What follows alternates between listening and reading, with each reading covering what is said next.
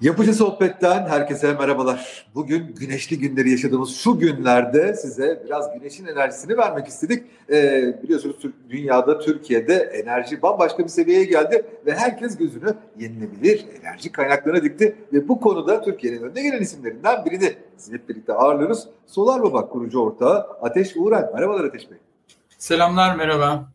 Merhaba. Ateş Bey hemen e, şeye başlayalım. Enteresan dediğim gibi günlerdeyiz. E, önemli bir enerji e, şeyin içindeyiz, tufanın içindeyiz Türkiye'de ve dünyada. Şimdi güneş enerjisi de burada çok önemli bir açığı kapatıyor. Şimdi güneş enerjisi deyince ne anlamalıyız? Biraz bunun çerçevesiyle başlayalım mı efendim?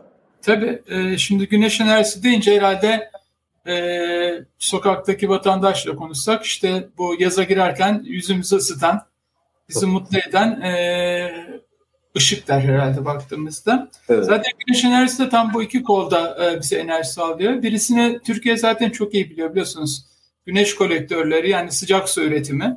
Evet. Bu 30 yıldır çatılarımızda hepimizin çok aşina olduğu bir görüntü. Biz uzun süre onu güneş enerjisi sandık. Tabii yani yok o da üretiyor zannettik. tabii tabii o da güneş enerjisi ama e, sıcak su üretmeye yarıyor. Daha çok işte yazın, ilkbaharda, sonbaharda iş görüyor. E, güneşten elektrik üretimi çok daha yeni bir konu Türkiye için. Hani böyle bir 10 yıldır e, yaygın olarak kullanılmaya başladı. Daha önce de vardı da çok pahalıydı. Dolayısıyla evet. güneş enerjisinden ne anlıyoruz derseniz ikiye ayırmak lazım. Bir sıcak su üretimi, e, ikincisi elektrik üretimi diyebiliriz. Peki e, biraz hani Türkiye'ye gelelim isterseniz bu bakış açısıyla. Şimdi Türkiye'nin e, güneş enerjisi potansiyelinin diğer Avrupa'dan çok daha yüksek olduğu söyleniyor ama hani bunu rakamlarla biraz Batı Avrupa ile kıyaslayarak sizlere alabilmemiz mümkün mü? Bilmiyorum tabii bunlar ışınım açısıyla mı ölçülüyor, güneşlenme saatiyle mi ölçülüyor? Nasıl oluyor efendim? Yok aslında hani güneşten gelen e, ışık parçacıkları biz buna foton diyoruz. Hatta fotovoltaik de oradan geliyor baktığımızda hani ışıktan elektrik üretimi. Ee, o güneşli saatlerle pek ölçülmüyor. Çünkü ben size mesela bir örnek vereyim. Diyelim ki Temmuz ayının ortasındayız. 45 derece, 50 derece pırıl pırıl bir güneş var. Siz şimdi diyorsunuz ki Allah süper elektrik üretiyoruz ama öyle değil durum. Ee, çünkü hava çok sıcak olunca güneşten elektrik üretiminin verimi düşüyor. Aa. Dolayısıyla mesela Türkiye'de en verimli elektrik üretimi hep Mayıs ayında falan yapılır böyle hani. E, çok enteresan bir Güneşin bol oldu. Havanın da henüz çok sıcak olmadı. Böyle 20-25 derecelerde oldu. Ben size bu örneği şeyden vereyim, bilgisayarlardan vereyim. Biliyorsunuz bilgisayarlarda fanlar vardır ve bilgisayarı soğutmaya çalışır. Evet. Aynı şey. Bilgisayarınızı ne kadar sıcak bir ortamda kullanırsanız o kadar verimi düşer. Güneş panellerinde ne kadar sıcak bir ortamda kullanırsanız verimi düşer. Ee, Avrupa ile karşılaştırmaya gelince Avrupa ile bir ülke bizi geçiyor Avrupa'da. Onun dışında bütün ülkelerden daha iyiyiz. Bizi çok az bir farkla geçen ülke İspanya tahmin edebileceğiniz gibi güneşlenme olarak. Onun dışında Avrupa'daki bütün ülkelerden e, birim metrekarede e, daha fazla elektrik üretme, daha fazla enerji üretme şansına sahibiz. Şunu söylemek mümkün müdür efendim? Mesela e, Avrupa'nın güneşlenmesiyle bizimkini kıyasladığımızda işte atıyorum Almanya'da bilmem kaç yüz megawatt elektriğe enerji ulaşmak için yapılan yatırım göreli olarak bizi daha azıyla yapılabilir ya da ne bileyim işte yarısıyla ya da yüzde ellisiyle yapılabilir gibi bir sözü söylemek mümkün müdür? Aynen tam da gerçek rakamları söylediniz. Yaklaşık mesela Almanya, Almanya'yı baz aldığınızda yaklaşık yarısı Almanya. Hani e, Türkiye'nin yaptığı yatırımın iki katını Almanya yapmak zorunda ki aynı enerji üretsin. Anladım, anladım. Peki biraz e, şeye geçelim şimdi. Yapılara geçelim. E, yapıcı sohbetler malum. E, yapılara geçelim. Şimdi e, yapıların güneş enerjisine dönüşümünü siz sağlıyorsunuz ama apartmanlarda ama fabrikalarda. Bunlar da ya fabrikalar derken geniş çatısı olan iş alanlarında diyelim. Evet. E, bunları nasıl yapıyorsunuz? Biraz bu kurulumludan biraz bahsetseniz bize. Bir de bir kurulum farklarını da alalım sizden isterim. Tabii e, aslında söylediğiniz gibi bütün dünyada Türkiye'de de olduğu gibi üçe ayrılıyor güneş enerjisi kurumları. Birisi evsel uygulamalar ki apartmanlarda bunun içine giriyor zaten. Bu böyle 0-25 kW arası bizim yönetmelikle de belirlenmiş. Bazı ülkeler bunu 0-50 kW yapmış, bazıları 0-10 kW yapmış. Bunlar mikro güneş enerjisi santrali uygulamaları, mikro GES uygulamaları diyebiliriz. Genelde bunun da müşterisi işte vatandaşlar. Ee, evet. Ev sahibi olan, kiracı olan, belli bir evde oturan, müstakil olsun, ister apartman olsun veya küçük bir bakkal manav olsun. Ee, küçük işletmeler. İkinci segment daha büyük. Ee, sanayi ve ticarethane dediğimiz işte AVM'ler, oteller, sanayiler. bu uygulamalar. Bir sonraki boyut daha da büyük şebeke uygulamaları. Sizin de belki arazide gördüğünüz gibi bunlar arazideki işte 30-40 megawattlık çok büyük güneş santrali. Evet. Böyle bir üç tane ölçek var genel olarak güneş enerji sektöründe. Ee, Türkiye üç segmentte de e, şu anda gayet hızlı bir şekilde yoluna devam ediyor. Ee, sizin sorduğunuz apartman şeyleri ilk segmente giriyor. Evet. Ee, ne yapılması gerekiyor sorusuna gelirsek e, aslında vatandaş veya çatısına e, GES kuracak e, kişiler kendileri bu süreçle ilgilenmiyor. Bizim EPC dediğimiz müteahhitler var. Aslında buna müteahhit diyebiliriz. Müteahhit ne yapıyor? İşte güneş panelini alıyor bir yerden, inverter alıyor, kabloyu alıyor, konstrüksiyonları alıyor, kendi mühendislik hesabını yapıyor. Evet. Ee, e, müşterinin çatısını ilk önce kontrol ediyor ne kadar e, güneş paneli kurulabilir diye. Bütün bu mühendislik hesaplarını yaptıktan sonra e, müşteriden bir vekaletname alıyor ki bu vekaletnameyle tüm bürokratik işlemleri bu müteahhit firma takip ediyor. Evet. Dolayısıyla aslında hani güneş enerjisi yatırımcısı bürokratik şeylerle uğraşmıyor çok fazla. İnşaatı e, yapacak, e, kurulumu yapacak e, şirket ilgileniyor. E, maalesef burada sorunlarımız var. E, bürokrasi çok uzun Türkiye'de. Ben size bir örnek vereyim mesela. Diyelim ki Bodrum'da ufak bir yazlığınız var. Evet. Ve bugün böyle benim konuştuklarımdan da etkilendiğiniz akşam birkaç firmadan teklif almaya başladınız. Bugün hani düğmeye bassanız yaklaşık 6-7 ay süren bir süreç var. Yani ancak kışa doğru e, çatınızda bir güneş santrali üretime başlıyor. Yurt dışında bu nasıl efendim? E, Almanya'da yaklaşık olarak bir hafta. Hay Allah. E, yani ciddi bir fark var. E, ama mesela Amerika'da da çok uzun. Ülkelere göre çok değişiyor e, Serhat Bey. Anladım, anladım, anladım. Avrupa'da Avrupa'da biraz daha az Türkiye'ye göre. Amerika'da Türkiye ile benzer çok ciddi bürokratik süreçleri var. Hani bu dijitalleşme, biraz Covid'in de motive ettiği dijitalleşme süreçlerinin biz e, buradan da bir e, gene sözcüsü bu olayın. Hani böyle bir iki üç tane dokümanın böyle koşturmacayla değil de bilgisayardan upload ederek PDF olarak vesaire çok daha çabuk olabilir bu işler. Yani Var. 6 aylık süreçleri çok rahat bir iki haftaya düşürebiliriz Türkiye'de. Valla inşallah bunları yapabiliriz çünkü Türkiye'nin güneşlenmeye, güneşten enerji almaya ihtiyacı var. Peki biraz apartman ve yapı tarafına dönecek olursak efendim. Ee, şuna ne diyorsunuz? Mesela sizin kurulumları hani yapıyorsunuzdur da zaten bu kurulumları uzun süredir Türkiye'de yapan firmalardan bir tanesiniz. Ee, çatıların malzemesi ya da çatıların şekli sizin kurulumunuzu daha zor ya da daha kolay hale getiriyor mu? Öncelikle ben ufak bir düzeltme yapayım. Biz hiç kurulum yapmadık Türkiye'de. Biz biz e, bizi bir e, dijital sivil toplum platformu olarak düşünün. Bütün bu kurulum evet. yapan firmaların, güneş paneli üreticilerinin, e, işte finans firmalarının toplandığı bir platformuz biz. Ben ee, sorumu düzeltip şöyle söyleyeyim. Yani siz kurulumları da çok iyi bildiğiniz için, hani tamam, şimdi oldu. olduğunuz için e, bu kurulumlar Aynen. sizi yani şeyi kurulumu etkileyen çatı malzemesini çok merak ediyorum. Şimdi çatı malzemesi aslında her türlü çatı malzemesi üzerine güneş santrali kurulabiliyor. Aslında bunun en güzel örneği Galatasaray Stadı oldu. Belki duymuşsunuzdur. Evet. evet. Galatasaray Stadı'nın üzerine e, dünyanın en büyük e, güneş enerjisi santrali kuruldu. Daha doğrusu e, dünyanın en büyük güneş enerjili stadyumu oldu. Stadyum. Evet. Ve onun da mesela çatısı böyle sorunlu bir çatıydı ve onun üzerine bile kurulabildi. Burada aslında çatı malzemesi değil olay ne kadar yük taşıyabildiği. Çünkü bizim güneş panelleri yaklaşık olarak metrekarede böyle 20 kilogram çatıya yük getiren bir ürün. Dolayısıyla çatıdaki e, malzemeden bağımsız olarak o yükü taşıyor mu, taşımıyor mu? Bir böyle güzel lodos fırtınası olduğunda o panel uçar mı, uçmaz mı? E, bu sorunun cevabını vermeniz lazım mühendislik olarak. E, yeni binalarda zaten büyük bir problem yok. Hani yeni binanın çatısı da yeni olduğu için çok büyük bir problem yaşanmıyor. Daha çok ama biliyorsunuz bizim bina yükümüz eski oldukça. Türkiye'de 50-60 yıllık binalar var. Evet. 50-60 yıllık binanın çatısı da 50-60 yıllık olunca oralarda kurulumlar e, elbette zorlaşıyor. E, ama burada da şöyle bir çözüm oluyor. Aslında güneş enerjisinin bir faydası bu. Diyelim ki bir sanayici elektrik zamlarından çok etkilendi veya bir apartman yönetimi bir araya geldi ve biz artık çatımıza gez kuralım dedi ve çatısı da zayıf çıktı. Bu şeye de vesile oluyor. Çatının yenilenmesine de vesile oluyor. Aa, biz, böyle, biz böyle çok örnek görüyoruz. Hani biz kez kurmak istiyoruz. Bizim çatımız taşımıyormuş. O zaman çatımızı da yenileyelim. Üzerine de küçük bir güneş santrali koyalım e, şeyi var, yaklaşımı var birçok firmada. Ne güzel. Ne güzel. Böyle bayağı güzel şeylere vesile oluyor. Yine güneş enerjisi. Evet. Peki e, bunun üstüne yani siz şimdi panellerden bahsettiniz. Ve metrekare 20 kilo bir şey dediniz. Doğru. Bu benim bildiğim kadarıyla bina statiğini çok fazla etkileyecek bir şey değil. Ama Hayır, tabii ki hani tabii ki sözünüzü bağla kestim. Hani Buyurun. normal bir bina hani hiç düşünülmemesi gereken bir şey. Çünkü ha. metrekarede zaten 80-100 kilogram yük taşıması gerekiyor o çatının. Hani e, gerçekten zaten kötü, bir insan ağırlığı sanırım bu da yani. Kötü yapılmış, kötü yapılmış bir çatı olması lazım gerçekten.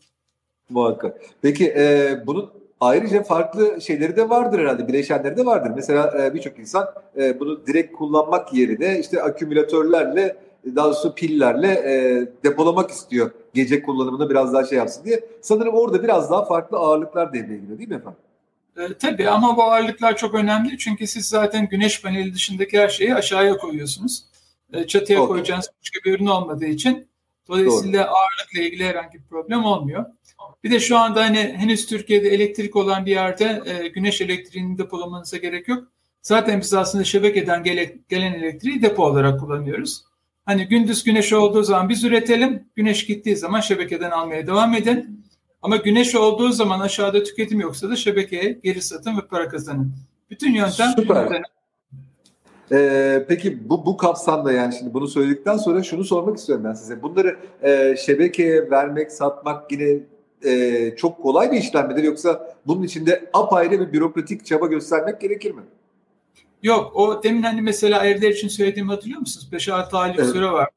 O 5-6 evet. aylık süreyi başarıyla bitirdiğinizde zaten o elektriği de satmaya hak kazanıyorsunuz. Anladım. anladım. Yani ekstra o, bir çaba, yani kurulumun dışında bir çabaya gerek yok, yok bunun için. Hayır hayır, onun içinde onlar da bitiyor genelde. Dolayısıyla ekstra bir çabaya ihtiyacınız yok. Ama şöyle bir şey söyleyeyim. Zaten şu andaki elektrik fiyatlarıyla siz ne kadar çok elektriğinizi güneşten üretirseniz o kadar çok kazanıyorsunuz. Ne güzel. Yani şey mantığı güzel değil. Hani ben çatıma güneş santrali koyayım, devlete satayım, para kazanayım. Yerine kendi elektriğinizi üretmeniz çok daha fazla para kazandırıyor size. Süper bir şey bu. E, bildiğim kadarıyla yeni çıkan regülasyonlarda da mesela siz e, kendi çatınız eğer müsait değilse aynı e, sistem içinde bir başka Aynen. yere de elektriğinizi kurabiliyorsunuz bu, bu diye. Çok önemli, bu çok önemli bir gelişme. E, bir süredir aslında şey yasaktı. Tek çatılara ve cephelere güneş paneli kurabiliyordunuz. İşte geçen aylarda yapılan yönetmelik değişikliğiyle mesela diyelim ki ben Antalya'dan örnek vereyim şu anda. Ben de Antalya'da yaşıyorum zaten. Bir evet. otel değil bir çatısına GES kurmak istiyor ve fazla bir yeri yok. Ee, hatta fazla yeri olmamasının sebebi ne biliyor musunuz Antalya'da? Hepsinde güneş kolektörü var sıcak su üreten. Anladım. Diğer güneş kolektörleri var baktığımızda. E ne evet. yapıyorsunuz? Aynı dağıtım bölgesinde olmak kaydıyla gidip Burdur'da, Sparta'da mesela güzel bir arazi buluyorsunuz. O arazide güneş santrali kurup şebekeye veriyorsunuz. O verdiğiniz elektrikle de otelin elektriğini mahsuplaşıyorsunuz karşılıklı olarak. Süper bir şey bu. Süper. Peki e, biraz şuna geçmek istiyorum. Şimdi tabii mahsuplaşmadan falan da bahsedince biraz bu işin maliyetine girelim isterim sizinle. Mesela bir apartman e, bilmiyorum e, işte siz dediniz demin oradan yürüyelim. 100 metrekarelik e, bir şey yapıyorsa, güneş paneli koyuyor olsa e, bunun da maliyeti ne olur? Bunun geri dönüşü nasıl olur? E, biraz bu rakamlardan söz edebilir misiniz efendim?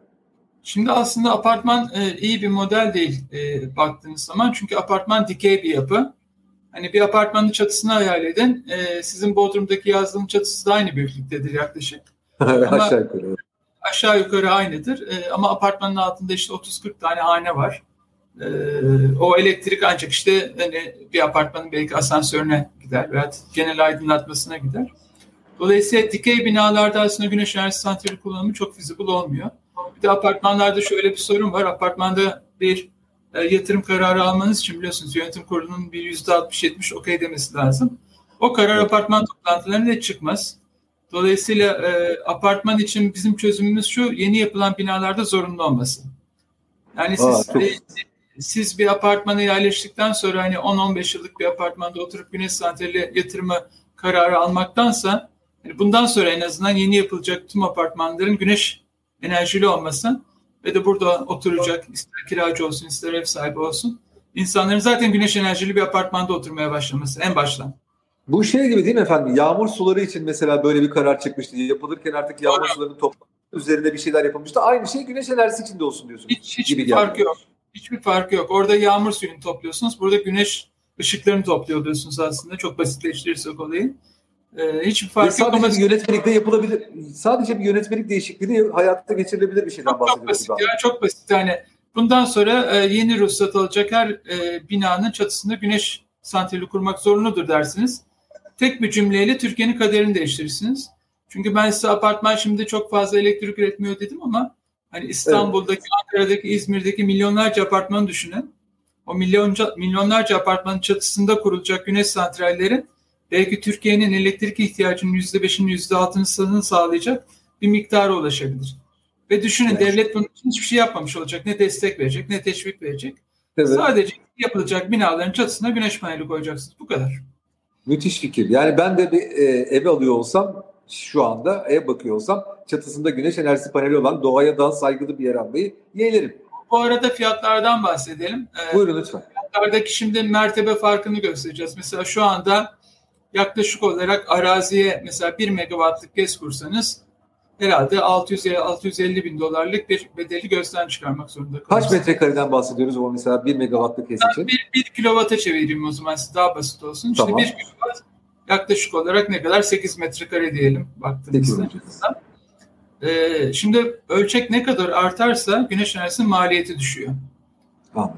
Büyük ölçekli, büyük ölçekli bir güneş santrali maliyetiyle sizin apartmanı kuracağınız güneş santrali maliyeti arasında neredeyse iki kat fark var. Anladım. Ee, bunun da tek sebebi ölçek ekonomisi.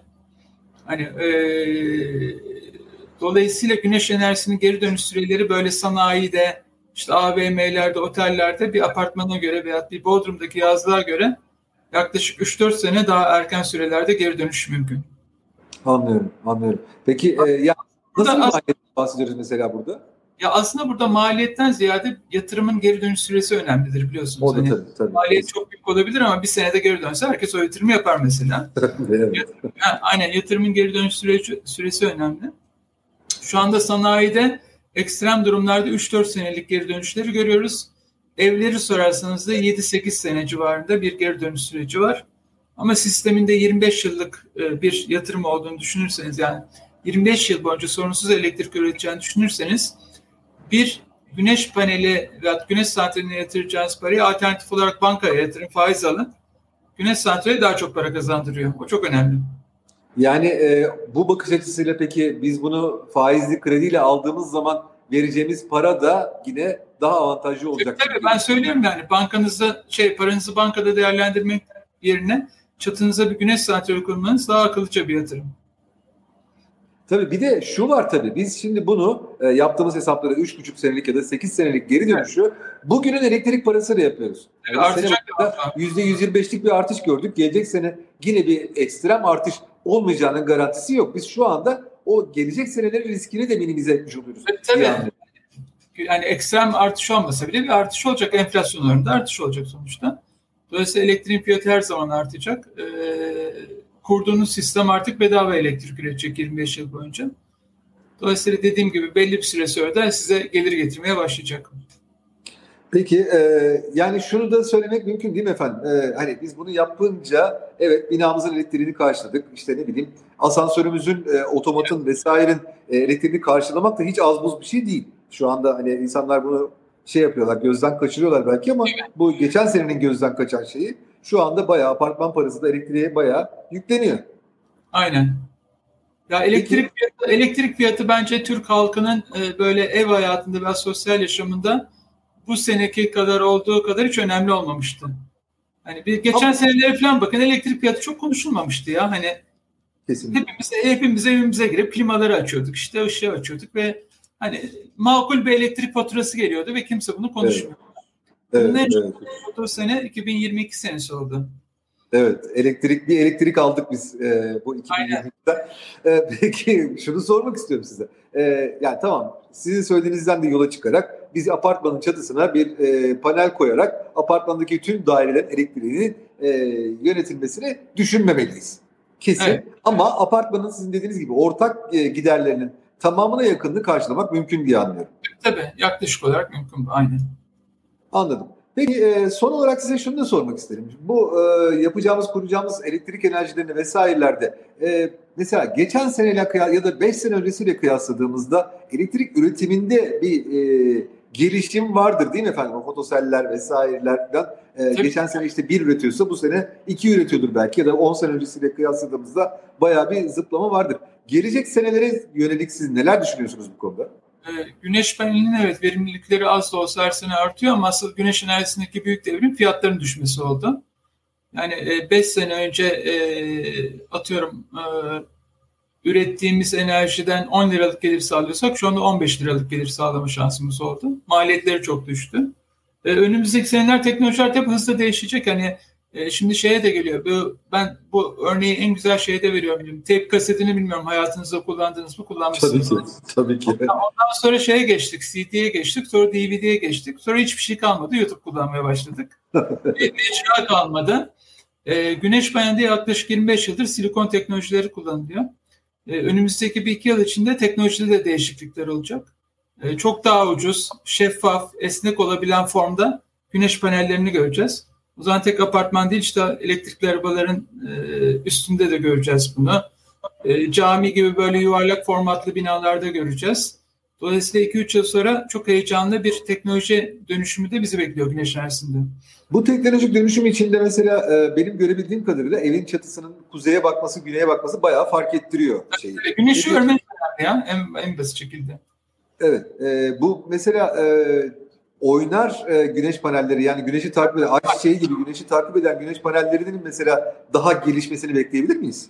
Tabii yani onlar zaten oldukça gelişti. Tek eksenli takip edenler var. Hani gün boyunca aynı bir e, ayçiçeği gibi baktığınızda e, güneşi takip edenler var. E, çift eksenli var. Hem mevsimlere göre takip ediyor hem günlük oh. olarak takip ediyor. Gerçekten hani güneşten hiç odağını ayırmıyor. Ama Peki tabii bunlara ki, verdiğiniz ücrete değiyor mu efendim? Ee, oradan daha fazla üretildi. Valla tek yapacağınız hesaplama bazen değiyor bazen değmiyor. Bakacaksınız. Ben güneşi takip etmezsem ne kadar para ödüyorum ve ne kadar enerji üreteceğim?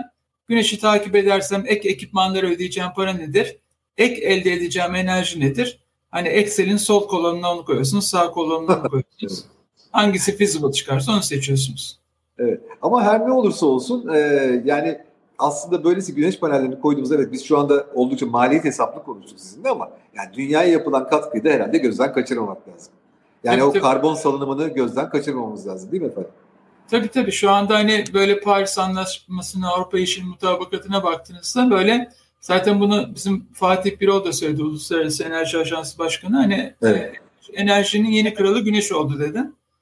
Daha biz tahta yeni çıktık kral olarak. Hani bir 10-20 yıl herhalde bu tahttan inmeyiz. E, çünkü hani gerçekten şu anda en ucuz elektrik üretim yöntemi haline geldi e, Türkiye'de. Bilmiyorum ihaleleri falan takip ediyor musunuz? Geçen hafta e, bir ihale daha aldı. Rekor ucuzluk gene. Hani her evet. şeyin bu kadar pahalılandığı bir ortamda e, güneş enerjisi gerçekten rekor kırarak en ucuz elektrik üretim fiyatlarını ortaya çıkarıyor. Şahane tek, yap- şey. tek yapmamız gereken daha çok kullanmak aslında. Peki e, yani sizin elinizde şöyle bir rakam var mıdır? Mesela işte sizin kuracağınız, üreteceğiniz elektrikli güneş enerjisiyle şu kadar karbon salımını engelliyoruz gibi bir hesaplama tablosu var mıdır bunun efendim? O, o, o hesaplamayı direkt yapamıyorsunuz. O hesaplama nasıl yapılıyor biliyor musunuz? Hani Türkiye'nin enerji üretimi hangi kaynaklardan yapılıyor? Bütün Anladım. onları hesaplıyorsunuz.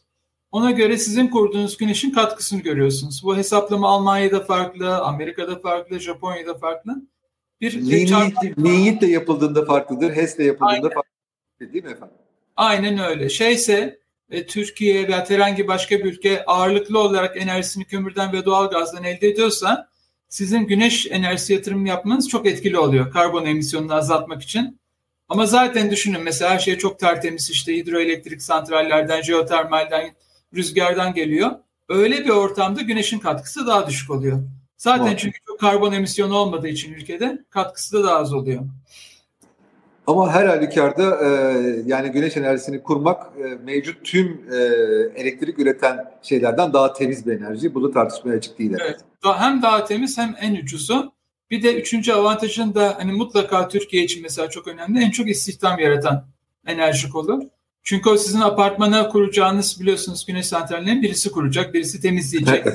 Birisi evet. bakımını yapacak. Hani bunların binlerce, on binlerce çatıya yayıldığını düşünün. Çok çok ciddi bir istihdam yaratıyor. Peki Almanya'da bildiğim kadarıyla 200 megawattlar, 250 megawattlar planlanıyor böyle e, zıplama tahtası olarak. E, Türkiye'de şu anda neredeyiz? Bize e, hedeflerimiz Almanya, Almanya EPDK'nın vardır. Var var. O, o hedefleri hep aşıyor güneş santrali yatırımcıları. Almanya'da şu anda Güneş santrali kurulu gücü 55 gigawatt, 60 gigawattlara yaklaşıyordur. Türkiye'de 8 gigawatt şu anda e, yaklaşık olarak. E, bundan sonra ama her sene en az 2-3 gigawatt e, ben e, kapasite artışı olacağını öngörüyorum. E, dediğim gibi bu artık böyle EPDK'nın hükümetin çok kontrol edebileceği ve hedef koyabileceği bir şey değil. E, demin söylediğim şey çok önemli. Hani insanların paralarını bankaya yatırmaktansa güneşe yatırmak daha çok para kazandırıyorsa siz evet. kimseyi tutamazsınız. Ne bürokrasiyle tutarsınız ne mevzuatla tutarsınız. Yani bizim insanımız güneş gören her yere o panelleri koyar zaten baktığımızda. Zaten asıl yani motivasyon da bence bu. Aynen öyle. Aynen öyle. Valla Solar Baba kurucu ortağı Ateş Uğrar. Gerçekten çok teşekkür ediyorum verdiğiniz bu çok değerli bilgiler için. Yüzümüzün sayenizde güneşe döndük. Umarım o güneşten hiç ayrılmayız. Çok teşekkürler. Efendim yapıcı sohbetlerin bir bölümünün daha böylece sonuna geldik. Ee, bizi izlemeye devam edin diyoruz biz. Ee, bu tip konuları sizlerle düzenli ve sürekli olarak paylaşacağız. Hepinize mutlu günler.